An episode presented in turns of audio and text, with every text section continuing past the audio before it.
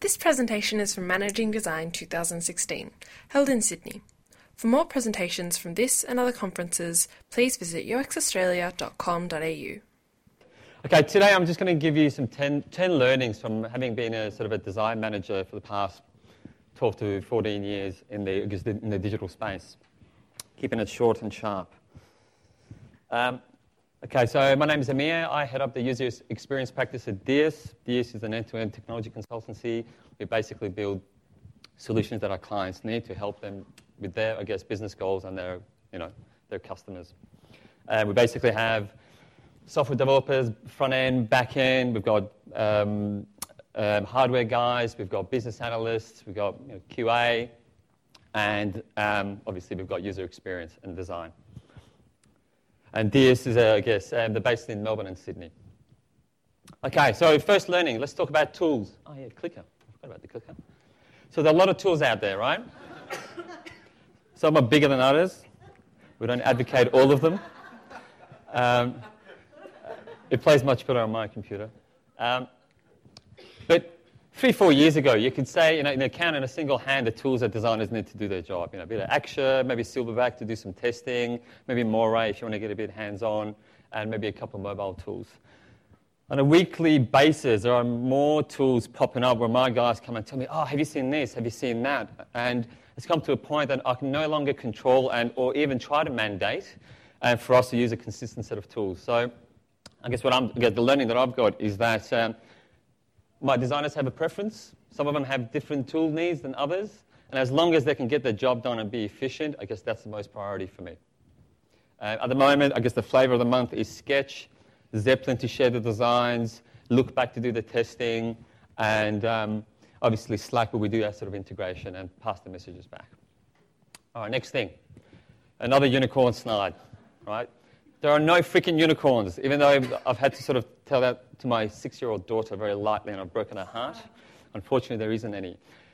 Learning number two UXs are still people. So if you're moving into a leadership or management role, you will still have to deal with the shitty bit of managing people time management, productivity management, performance reviews, resourcing, and the things go on. So don't think just because you're leading or managing a team of UXers that you're going to have an awesome beautiful sort of uh, responsibility where everything just happens easily, right? You're still managing people. Knowledge transfer, it's not easy, okay? yes, we're about to prototype this tool. No. Um, so we're a consultancy, so we sort of embed um, cross-functional teams within our clients, which is often a UX, a couple of devs or four devs, a BA or an IM, and maybe even a tester. So getting our designers to sort of share thoughts and ideas becomes really, really difficult um, especially across Melbourne and Sydney. So I'm not going to go through all these, but I guess we've tried to use you know, people, technology, and processes to ensure that we sort of remain current and sort of cross-pollinate. I try to make sure that I sort of understand where all my team is at so I can sort of pass on and link people to each other. We use a bunch of communication tools to ensure that we're sort of passing on knowledge and we're capturing it so for searchability and I guess future archiving. I guess from the process, a couple of things that are, are working really well is uh, SIGs or special interest groups. So within DiUS, we have special industries for big data, cloud, front end, back end, iOS, Android, and UX.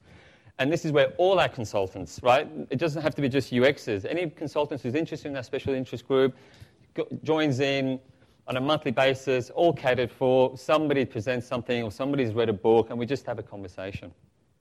When we are back in the base, we do try and co-locate just so we can sort of have that, you know, arm's reach length conversations.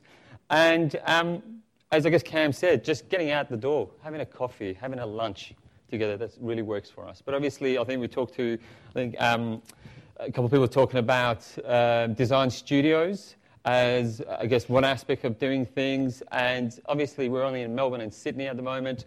But as we start to grow, it's going to become even more important for my team to be able to communicate with each, with each other. So I had a chip in my shoulder. You know, we're 100 people. And I thought to myself, how the heck am I going to be able to comp- I guess, um, compete in terms of talent hire across the CBAs and the Westpacs and the banks and the tier one and two corporations, right? Where they can afford to pay, you know, 30% more salary um, for the designers they're trying to recruit.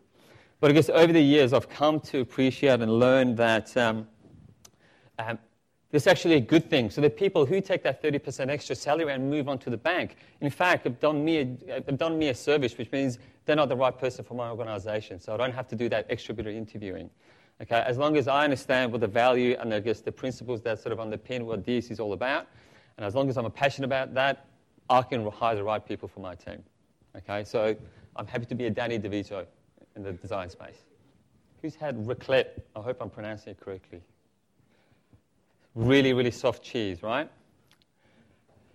Soft over hard skills. Um, we're a consultancy, so for my, I guess for my designers, it's more important for us to be able to bridge the gap with our client and facilitate awkward conversations in the room of stakeholders or users, as opposed to be able to use processes and tools which, let's be honest, we can teach people how to do. We can teach someone how to do card sorting, usability testing, sketching, and so forth.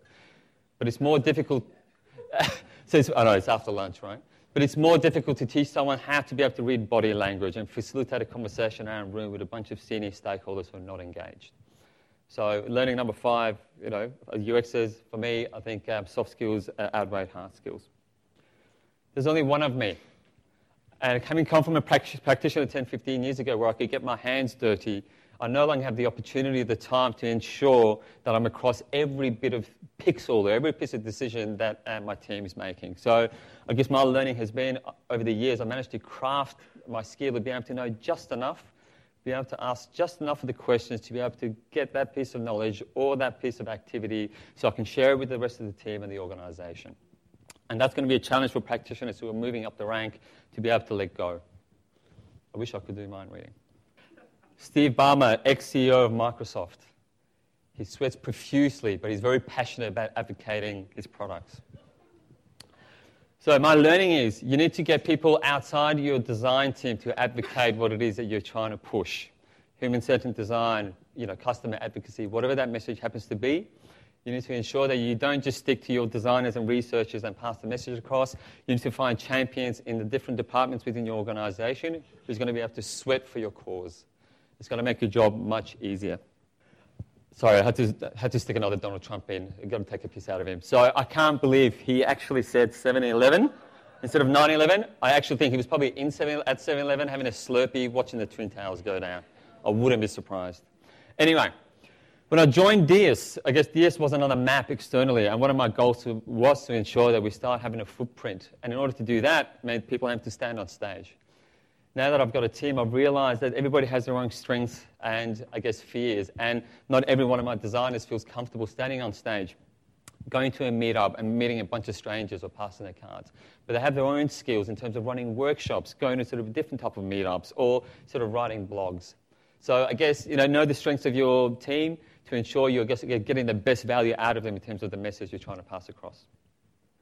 So this is design management conference, right? So I'm assuming majority of us are probably leaders or managers in some shape or form. We need to share our experiences, right? We need to, we need to be able to, I guess, talk about our learnings. And I'm just giving th- three examples of friends of mine in Melbourne who've taken the time in their busy lives to give back to the community. Um, you know, most of them are taught at GA in some shape or form, or going around doing rounds at clients and giving their, I guess, love and sharing what they've learned. I think it's really important for us to demystify, democratize all that sort of stuff about what it is that we do. And we need to start with the good leaders of this discipline. Almost there. This topic's come up many times. In the past, I mean, worked for a company called Stanford Interactive, which no longer exists. It was all about generalists, right? We were consultants. We had to be plug and play, end to end. But consulting uh, in DiUS is slightly different, and I've come to also appreciate and realize there are some fantastic specialists I've got an amazing researcher sitting right here next to me, Lee, right? She just she has a craft that nobody else in the organization has.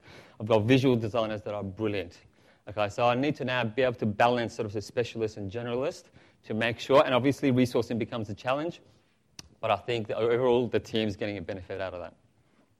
Now, I did say 10, but I'm going to throw in a 11th one for free just for today. you need to stay front of mind. It's easy to get forgotten, right? Um, who's this guy, by the way? Um, so what am I saying by that? Okay, so we've talked about, you know, we need to um, manage within inwards and outwards, as Cam highlighted, or upwards, downwards, sideways, inside out, whatever you want to call it. But people have other jobs. People have other priorities. So it doesn't matter how much you're sort of managing stakeholders You've got to keep repeating that message. People leave organizations, people move sideways within organizations, people forget because they're doing their day job.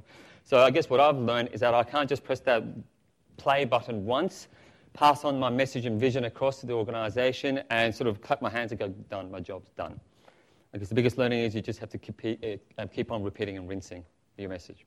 Thank you.